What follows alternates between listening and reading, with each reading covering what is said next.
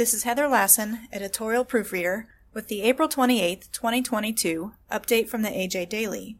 Today's update contains information about the Certified Angus Beef Cook-Off Contest to be hosted at National Junior Angus Show, comments from the NCBA urging Congress to adopt cattle market policies, comments from the American Farm Bureau Federation about a proposed Securities and Exchange Commission rule, and a report on the fed cattle market. Enter the Certified Angus Beef Cook-Off Contest by May 15th. Adapted from a release by Briley Richard, Angus Communications. Entries are open for the American Angus Auxiliary sponsored 39th All American Certified Angus Beef Cook-Off Contest. All interested contestants must enter by the May 15th deadline. The contest will be July 5th at the 2022 National Junior Angus Show in Kansas City, Missouri. The cook-off contest provides an opportunity for National Junior Angus Association members to display their knowledge of the beef industry and skills in the kitchen while enjoying friendly competition with fellow participants.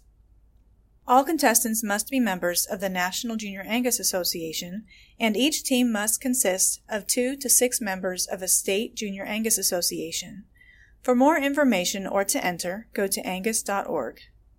National Cattlemen's Beef Association president urges Congress to adopt broadly supported cattle market policies.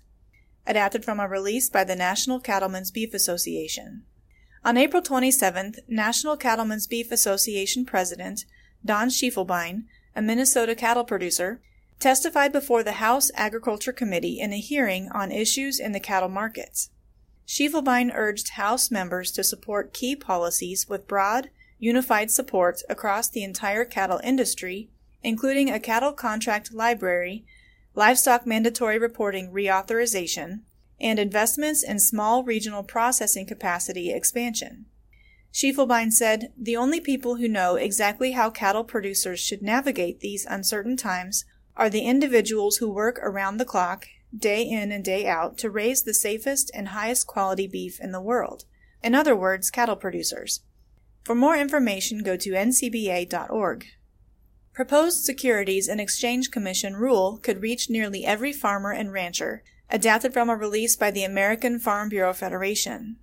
The American Farm Bureau Federation joined 119 other agriculture organizations in sending a letter to the Securities and Exchange Commission asking for an extension of time to comment on its proposed rule the enhancement and standardization of climate related disclosures for investors. The Securities and Exchange Commission, whose primary purpose is to protect investors, maintain efficient markets, and facilitate capital formation, now wants to require public companies to report data about their entire supply chain. Nearly every farmer's and rancher's products eventually touch a publicly traded company, meaning that farmers and ranchers could be forced to report personal information and business related data. This unprecedented overreach could create onerous reporting requirements for even small farms and ranches with few or no employees. To read more, visit fb.org. CAB Insider Market Update adapted from an article by Paul Dykstra, Certified Angus Beef LLC.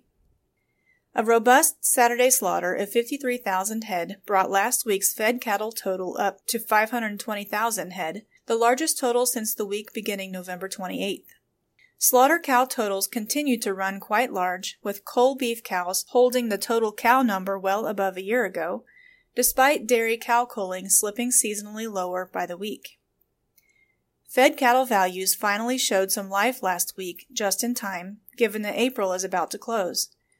Northern Packer buyers are having to work to find the market ready pens with enough days on feed to hit their quality grade and certified Angus beef brand percentage targets.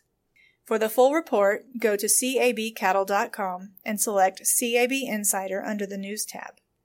The AJ Daily is compiled by Paige Nelson, field editor for the Angus Journal. For more Angus news, visit angusjournal.net.